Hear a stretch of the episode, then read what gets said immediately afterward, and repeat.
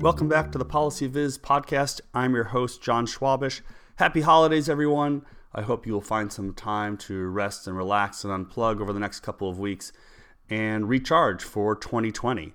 This is the last podcast for 2019, and I'm very happy to have Mike Morrison on the show. Mike is a graduate student at Michigan State University, and he has started a movement to improve the way people create posters for academic conferences. If you've never been at an academic conference or have never seen an academic poster, uh, it is worth a couple of minutes of your time to do a quick Google search because a lot of them are not great. A lot of them are packed full with lots of text, 3D bar charts, 3D exploding pie charts. Uh, a lot of the things that we in the DataViz community would not really appreciate in terms of good data communication. But Mike has taken upon himself to try to help people improve the way they present their information, their data, and their research through the poster medium. So I'm excited to talk to him on the podcast. Uh, before we get to that interview, just a couple of notes to uh, close up the year. Uh, first off, if you didn't see, I have a new book coming out. Uh, it'll be released in early February. It's called Elevate the Debate and it is uh, authored with uh, members and colleagues of the Urban Institute Communications Department. And I'm really excited to have that book coming out. It helps researchers and analysts go all the way through the communications process of how to get their work out there to people who need it and who can use it. So, we talk about how to create strategy, we talk about data visualization, we talk about presentation skills, how to write blogs, how to use social media effectively, how to talk to reporters, and how to put all that together into a communication strategy. So, I'm really excited to have that book coming out in just a few weeks, and I hope you'll check it out and uh, leave a review on Amazon or just let me know what you think about the book. And of course, if you are interested in supporting this show, uh, please do head over to my Patreon page or just head over to my PolicyViz shop where you can check out new Hol- DataViz inspired holiday cards, thank you cards, postcards. There are t shirts, there are games, there are posters, and there are more uh, things there for all the DataViz folks in your life. Um, and if you would just like to leave a review of the show, that'd be great. Uh, check it out on iTunes, on Stitcher, Google Play, Spotify, and all the places where you can listen to your favorite podcasts. So I hope you'll have a great new year. I hope you have a great holiday season. So until uh, 2020, uh, this is the PolicyViz podcast, and here is my interview with Mike Morrison. Hey, Mike. How are you, friend? Hey, Jon. Pretty good. How about you? I'm doing well. It's a Monday morning, so you know, you're right. To, Not like still trying well. to wake up a little bit. Um, yeah, all's good. Uh, how are things by you? Uh, pretty good. Um, preparing to uh, fly out to Philly for the first big data collection for my uh, better poster stuff. We're gonna nice. test it at a live poster session. Okay, cool. I want to I want to talk about that. Cool. Uh, I want to talk about all the work you've been doing with the posters and uh, the better posters uh, hashtag that keeps popping up all the time on my Twitter feed. Yes. Um, maybe we can start by having you just give a little background for folks so they know where you're coming from, and then we can talk about why you got into creating better posters and all the ongoing work that you're doing. Sure. Yeah. Um, so quick, quick life story. I guess I was a uh, UX designer and web and web developer for about 10 years. Got really burnt out of my job, quit my tech career to go back to school to get a PhD in work psychology, um, where I'm where I am now. So hopefully I have about a year left of my PhD. Um, and then uh, I was completing my PhD. Like I started getting frustrated with a lot of the user experiences of science, including the poster, which is like you may not know this, but posters are actually, I think, by quantity, the biggest medium of, of science dissemination, even above paper, mm. papers, um, just by count quantity. I think I've heard that I've heard that it's said in the paper, but they're very big. Um, and uh, so everybody uses basically scientists try to communicate tens of thousands of findings every year through posters. They all use the same template. So my idea was, well, if we can improve this default crappy template everybody uses, even by a little bit, any gains in efficiency of knowledge transfer, since everybody uses it, would have these massive ripple effects across all of science and kind of speed up the scientific system. Mm-hmm. And so I um, I introduced a a new layout, a new sort of default proposal for um, scientific poster layouts. I made a like a cartoon about it, um, released earlier this year, and I expected to be sending it to people for years and bothering them and trying to get them to look at it. And instead, it exploded across science in 24 hours. Right. Um, and then people started using it. People started uh, using the design and the and now uh, better poster is a thing and it's becoming increasingly um, sort of a standard alternative to the traditional wall of text uh, scientific poster so can you talk about the, the template that scientists are using because when i go to social science conferences there are also lots of of posters obviously but they don't seem to be using a particular template. They seem to be fairly i mean they they all seem to be very dense with the words mm-hmm. and the 3d bar charts and all that stuff but like they don't seem to follow a particular template. So is that different in these various scientific fields? I think templates maybe not the most precise word. I think um, sort of approach is probably a better word. Mm. um, i probably should use that but like i think basically when you we, there are some common elements right? Like you want your that you want, but people put like you know the giant title of a top and below that the second most important thing in science which is your lo- long list of author names is the second biggest priority in the right.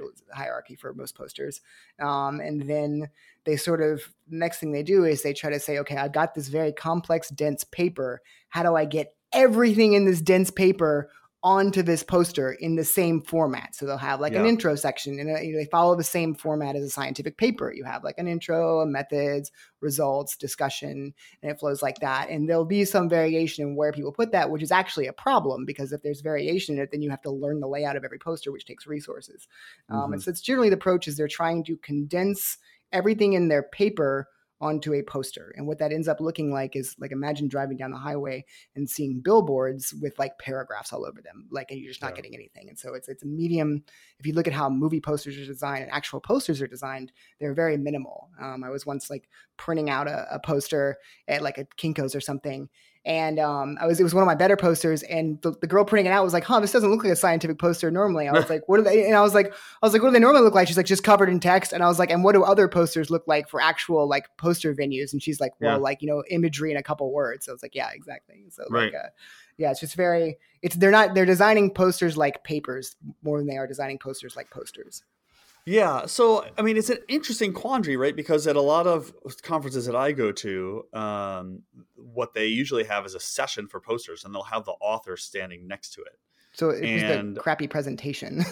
yeah, right, exactly. and so I wonder. I would guess that most people who would push back on this mm-hmm. would say, "Well, you know, I need to have all the detail on there because I want the the reader." To be able to find all the subtlety and nuance and detail, which is Absolutely. what researchers always think. Right. Um, and now they take the same approach with their slides, which of course we could talk about too. Yep. But do you view the fact that people are reading these posters is a different medium than like a presentation? Uh, our poster is different from a presentation. Yeah, yeah. I, I, think the people assume people are going to read more than they do. And I think uh, that's yeah. the, the largest mis like bad assumption that scientists make when they make these posters is that people are going to stand there reading them in silence for 10 minutes. And what really happens is you walk by one, you desperately like sort of just ask the person, and then you go up to the presenter, and you just ask them to explain everything, right? Right. Um, and like almost, I suspect that, and I think the the research on posters supports me on this that very little poster content is actually read. And so I think there's this there's this misconception that I think beginner designers often have that like everything you put on the poster gets read or everything you put on the poster gets in the attendee's brain right and if that right. was true you'd want everything on there and it's so important and like like you said in science you're so trained that leaving something out is like lying by omission right like if you don't put it on there right. how are they supposed to know you did it right when right. like when in reality like there's a threshold to people's attention spans, especially when they're trying to process a room full of 50 posters, right? Um, and that threshold's very, very low. And so, and if, and if, if, your poster content goes over that, people will just ask you to explain it. And so, like the most mm-hmm. common phrase you hear in poster sessions is like, "So, tell me about your poster," and that's like they're just asking for a summary because it's easier to ask you than to try to read this thing.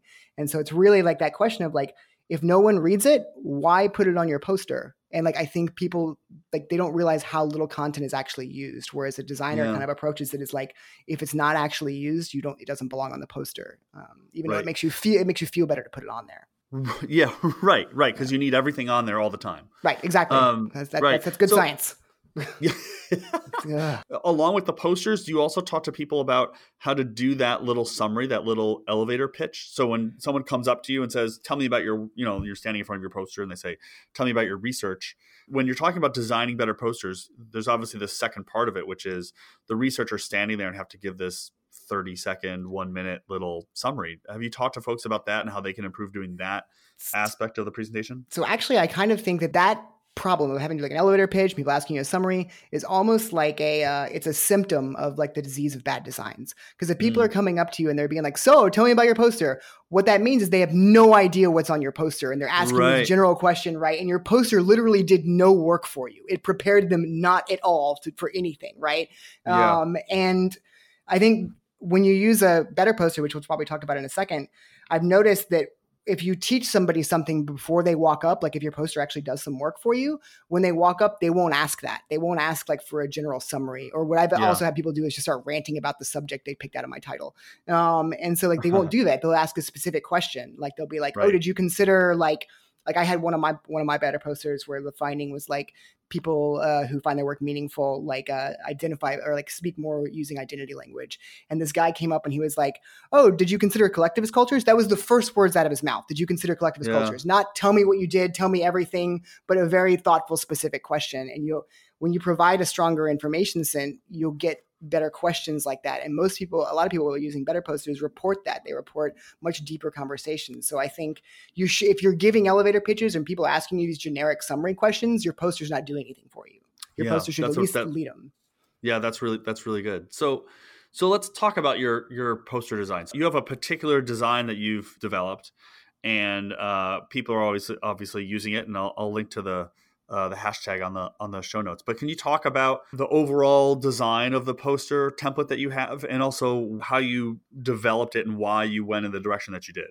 Sure. Um, so I and the real backstory behind Better Poster is I wasn't like there are a lot of inefficient communication mediums in science. Um, really, like there isn't a lot of design in science, um, um and so I think I, I, saw that coming in as an ex designer. Um, and I didn't really care. I was like, I was like, that's frustrating. It's annoying, but like, I got my career to think about, like everybody, right? Um, and then I got a really bad health scare. And I think if you've ever been in that position of waiting on science to fix you, or, or knowing somebody in your life where you're just you want science to hurry up, um, I think it's a terrible position. And if you know if you're in science and you know how inefficient it is for stupid reasons, like it's even more frustrating. And so the right. poster was really me trying to like address a low hanging fruit. Just be like, you know what? I could speed up the whole system if I could just do a better PowerPoint template than these people are using, right? Um, it doesn't even have to be perfect, just like better than the wall of text, which is a really low bar because I mean, scientists, they're very brilliant people. Um, but like they don't have design. Like a lot of them, like very few of them have any sort of design skill. They're just beginners at design, as brilliant as they are at curing cancer or whatever, right? And so they right. make all the mistake beginners make. So really, like an intern at a UX company could improve most scientific posters. But um, that was sort of the motivation behind it. And then um, was it something easy I could fix? I can't fix publishing. Maybe I could take a crack at posters. And then uh, the, mm-hmm. the, poster layout itself is like um, it's sort of like a TV with speakers on the side. So in the middle, you have like your main findings stated in plain English, and then you can use imagery and graphs and things to back that up. And then if the person wants more detail, they can skim a sidebar where you have sort of a tight, like one minute summary of like your intro methods and results. Um, and they can, and people call that like the introvert bar because it's like the opposite from where the presenter is standing. So you can kind of keep your personal space and like skim the sidebar. Yeah. Um, and then if you want to engage the presenter, then the presenter has a, bar, a sidebar by them called like the ammo bar of a cheat sheet where they can point to things they need for presenting. Um, and if you want even more information than that, then there's a QR code you can scan and get a copy of the whole paper. Mm. Um, and it really was just sort of, it wasn't meant to be like the perfect end all template. It was just sort of be like, here's an example of how we could use UX principles to, you know, transmit knowledge a little bit better. Here's a default you could build from um, using right. the principles. So that, that, I guess, does that cover it or? Yeah, yeah, I think so, and, I, am curious. So, um, I, I, love this idea of, of you know building the poster so the the presenter or the the I guess presenter would be the right word uh, knows where to stand. So I was curious about why putting it in the center, um, and uh, the the big headline box part is in the center. Mm-hmm. And, I, and from what I gather, that's because you want people to be able to gather on the the edges to get the more information. Is that right? Yeah, I think I, I think so, and I think it was um, it was based on just like looking at how people used posters. Like I saw, I would yeah. see people like pointing to things right by them, and then there's there's a big like awkwardness factor in poster sessions, right? So like when you go to a poster session, like like the person standing next to the poster has this sort of like bubble around them that if you go in that bubble, you're gonna have to engage. You're gonna have to talk to them for five or ten minutes, right? And like you're just yeah. like you want to kind of engage a little bit more with the poster, but maybe like just like not quite fully engaged yet. And there's also the case of like you'll be pre- like if the presenter's talking to somebody already, normally what you have to do is you have to wait on them to finish or wait yeah. on wait on a new like elevator pitch because you can't read the poster it's too overwhelming. But with mm-hmm. a better poster the idea was you're standing far away anyway you could just sort of skim their sidebar while they're talking and read the details um, right. so that's that was the idea. Yeah that's really interesting. So have you gotten any main complaints about how to make the actual poster?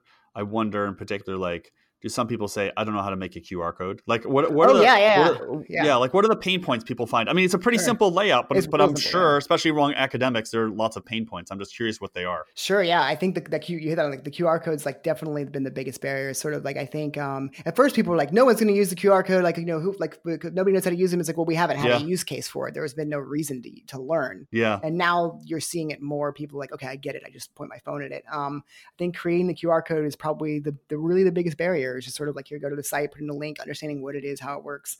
Um, and it really is like the least important part of the poster. A lot of the better poster design features, including the ammo bar, were really just me saying, get your need for like just complete comprehensiveness and like over detail out of the way using the ammo mm-hmm. bar and the QR code so that you feel like you're you're free to focus the rest of your poster most of the poster's real estate on like communicating very efficiently because you've gotten your insecurities out of the way so the QR, QR code's kind of a catch-all um, but uh, yeah that's been a barrier me think of what else. I think it is a dead simple layout. Like I, I think it's funny that like yeah. there's been parodies of it, right, on Twitter and things. Yeah. And it's like, well, if you can parody it, it's probably simple enough to, you know. Yeah, um, yeah, like, yeah, right. Um, and and so uh, I don't know. Like, it's hard to answer pain points in the presentation experience and the presenter experience because I've had such good feedback on that. Like, yeah. One of the things about Better Poster is like um it forces you to spend your time on the right things. And that was part of the idea is that like scientists shouldn't worry about like, where do I put this or how do I put this wall of text next to this wall of text? It should just be like, how do I really concentrate my research findings? How do I really condense and my like what I found and what I learned into something like people will actually absorb, right? Which is mm-hmm. very difficult. And like that's where the pain comes from. Like it yeah, really cutting right. up, you know, when you're used to splattering your paper all over a poster, forcing yourself to cut it down to like a quarter of that content is painful. It is excruciating. Right. It goes against everything you're trained to like over detail everything, right? But like that's where learning to be a good science communicator comes from is that pain. And a good designer is like really learning how to cut things um, right. and, and, how to, and how to summarize. And that's that's hard. But in terms of creating the poster itself, uh, most of our surveys so far have, have, have, found that people rate it just much much easier, much much faster. I've even seen one guy do it where I think he found that people people were able to create posters in something like a third of the time and spend huh. their time on better things. So it's much. I mean, right. that was the secret sauce to better poster is, is it's it's the right way and it's the lazy way so if it's, if it's, easy and it's better, you know, like why not? You know, I, I knew if it was harder, they'd never do it. No, right. Well, it's interesting, right? Because there's a trade off in the time that you need to put into it. You need to put a lot more time in up front because you need to narrow it down mm-hmm. to the mm-hmm. core elements of the paper. Um, but it's really easy to make in the template. Um, on the other hand, um, you don't have to think that hard about what you're going to show because you're going to show everything. But then you have to worry about how you're going to get it into the actual, you know, framework to actually print the thing. That's so, a great way to think about it. Yeah, it's it's flipped.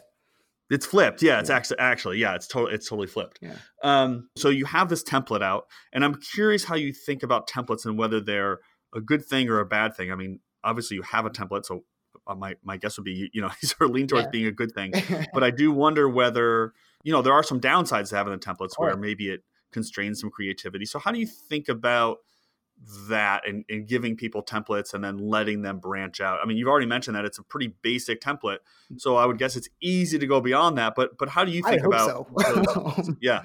I, yeah, yeah. I mean, I, I, really did mean it. I mean, it's a, yeah, I really, I, I really wanted to talk about this for a while because I mean, like, look, if if you have that kind of like creative mentality, like you want you want to see like a lot of novelty, a lot of um, a lot of different things, a lot of variation. And I think for um, for poster sessions, like one of the things I found with with Better Poster, and this is something I learned by it being all the same, right? Like when everybody uses the same template, there's this concern that like it'll be too uniform, it'll be too boring. And I've been to a conference where it was all Better Poster, right? Like every single poster was a Better Poster, and mm-hmm. you do get that. Like it's sort of like, okay, they're all the same background color. People didn't re- people didn't feel comfortable enough to like really build on top of it enough yet, right? So that's the downside. Yeah. But the but the trade off is using a, and I'm gonna I'm gonna bash templates in a second, but the good things first are like using a template it's a consistent location for everything. So I, I, didn't realize this, but I think people spend a lot of time in poster sessions learning the layout of each poster. If every layout is different, you have to develop, you have to dedicate cognitive resources to like, okay, where did they put this thing? Where did they put that thing? Mm. Whereas if it's all the same layout, you know where everything is. And so what right. that does is it reduces poster fatigue, which I didn't even think about.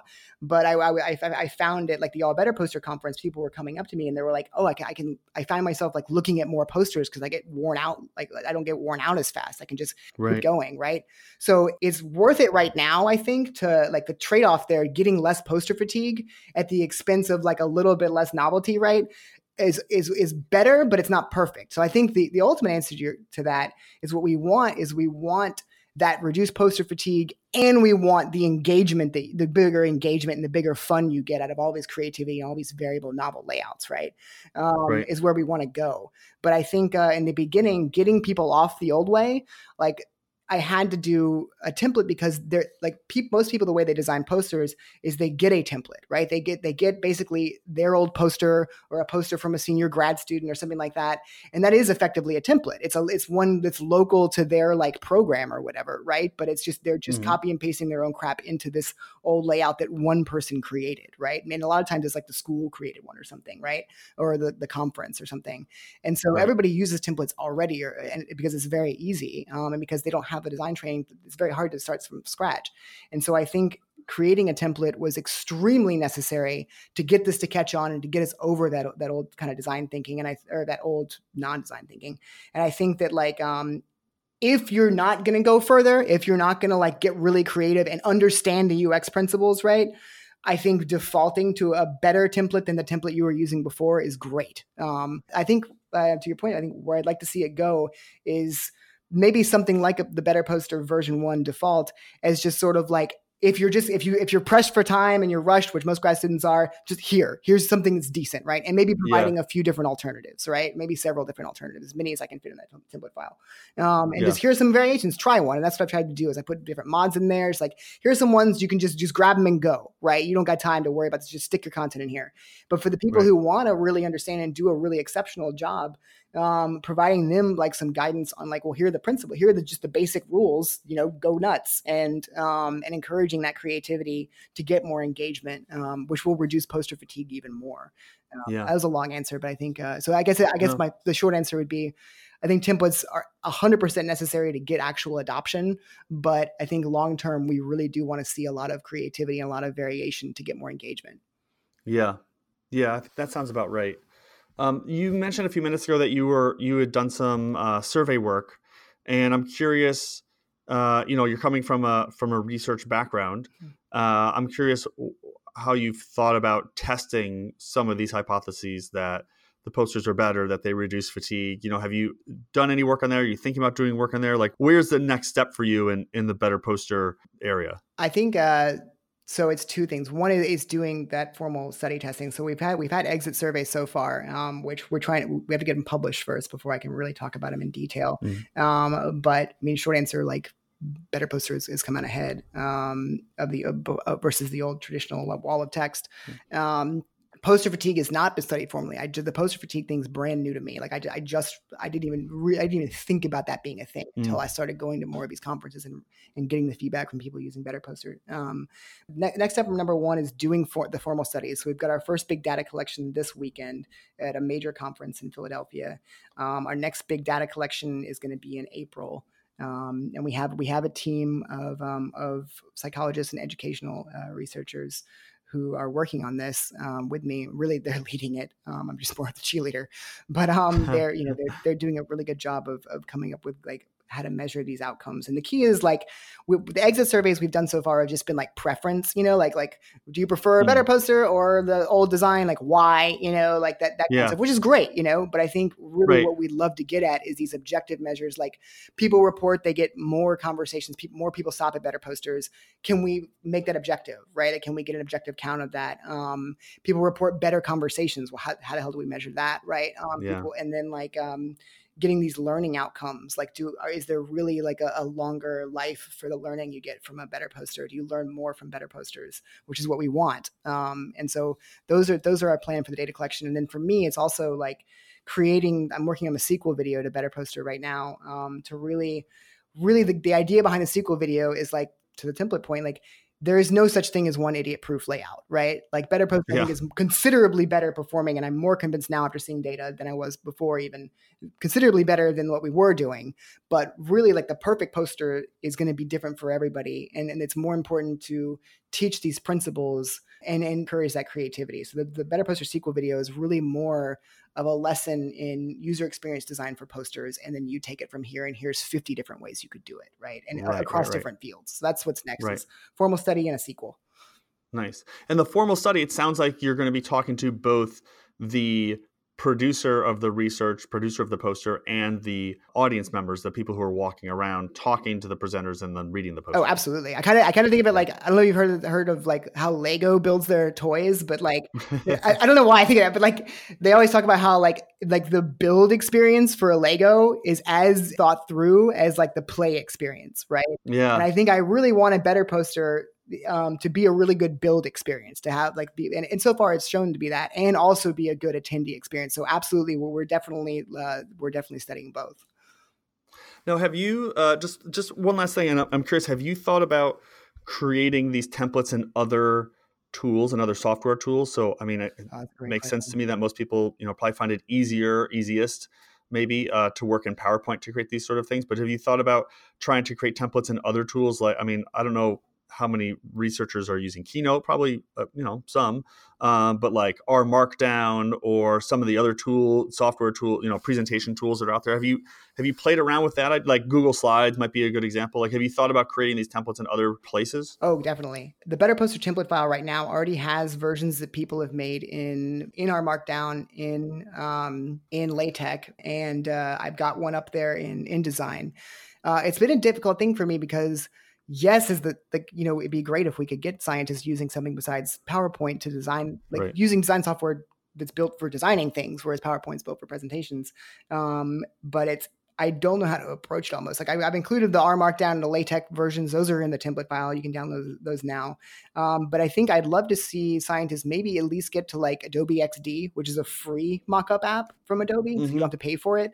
That alone, just getting them like a sense of like grid and guides and alignment and things like that that are built into Adobe XD that aren't in PowerPoint as well um, would start getting them better posters just by default and helping them do these more complex like design patterns and things very easily without with a very easy learning curve. I think that'd be step one. I, I don't. Do you think it's possible? Do you think like we could like if I was like if we could get people using get off, get off PowerPoint? I don't know how we'd do it.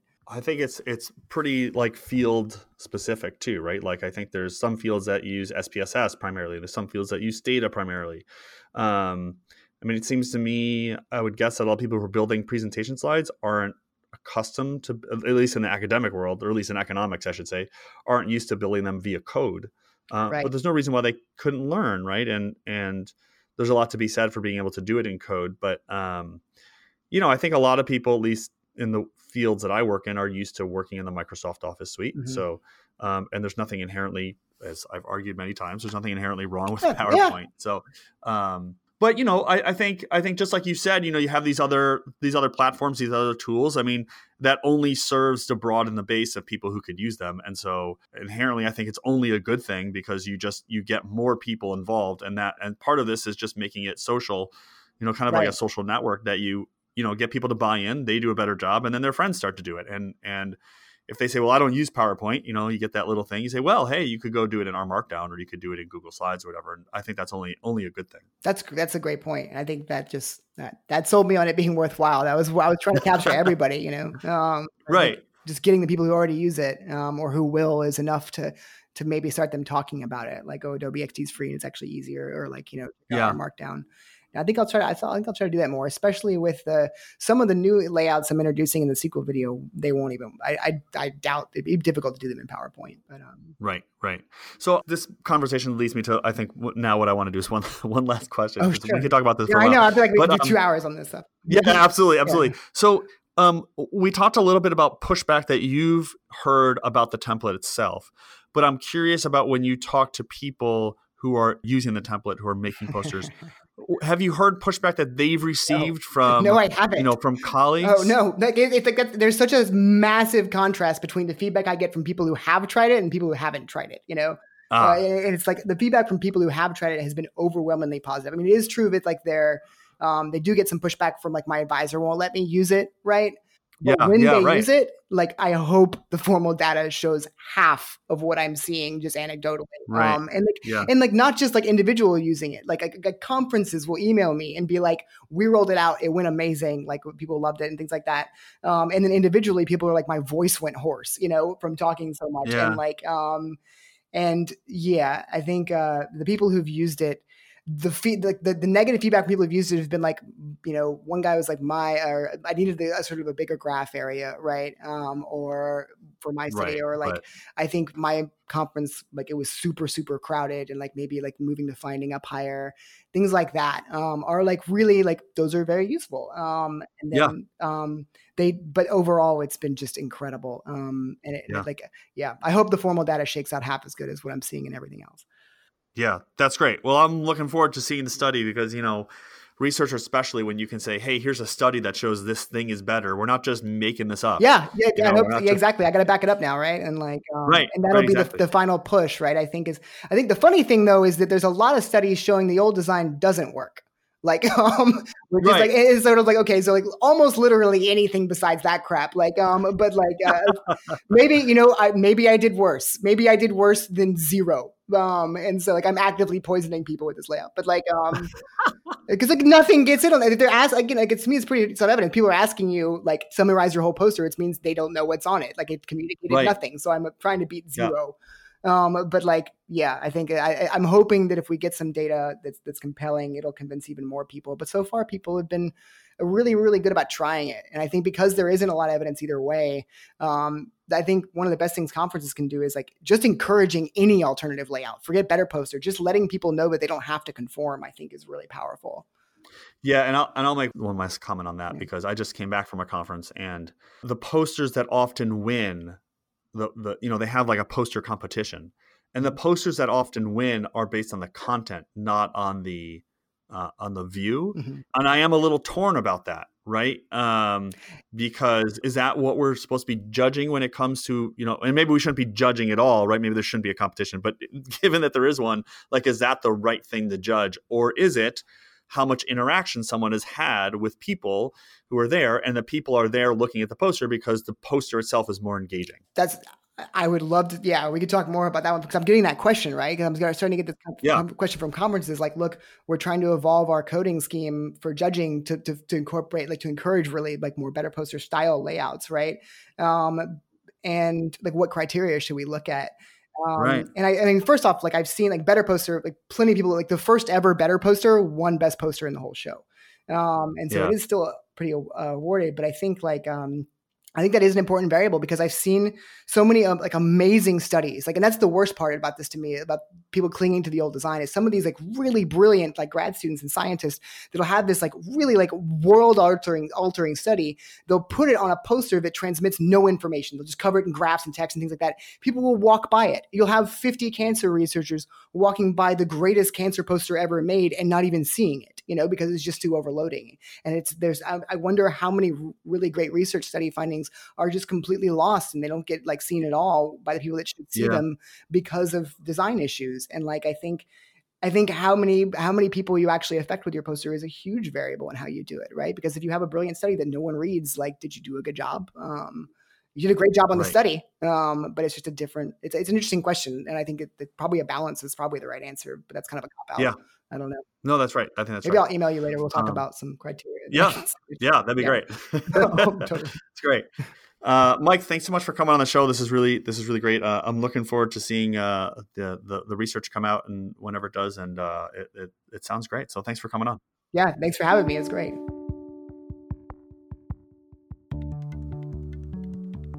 And thanks to everyone for tuning in this year. I hope you've enjoyed the show over the last 12 months. I hope you've learned a lot about data visualization, about presentation skills, about using data to effectively help people do their jobs better, make decisions, and inspire others. So until next time, and that will be in early 2020, this has been the Policy PolicyViz podcast. Thanks so much for listening.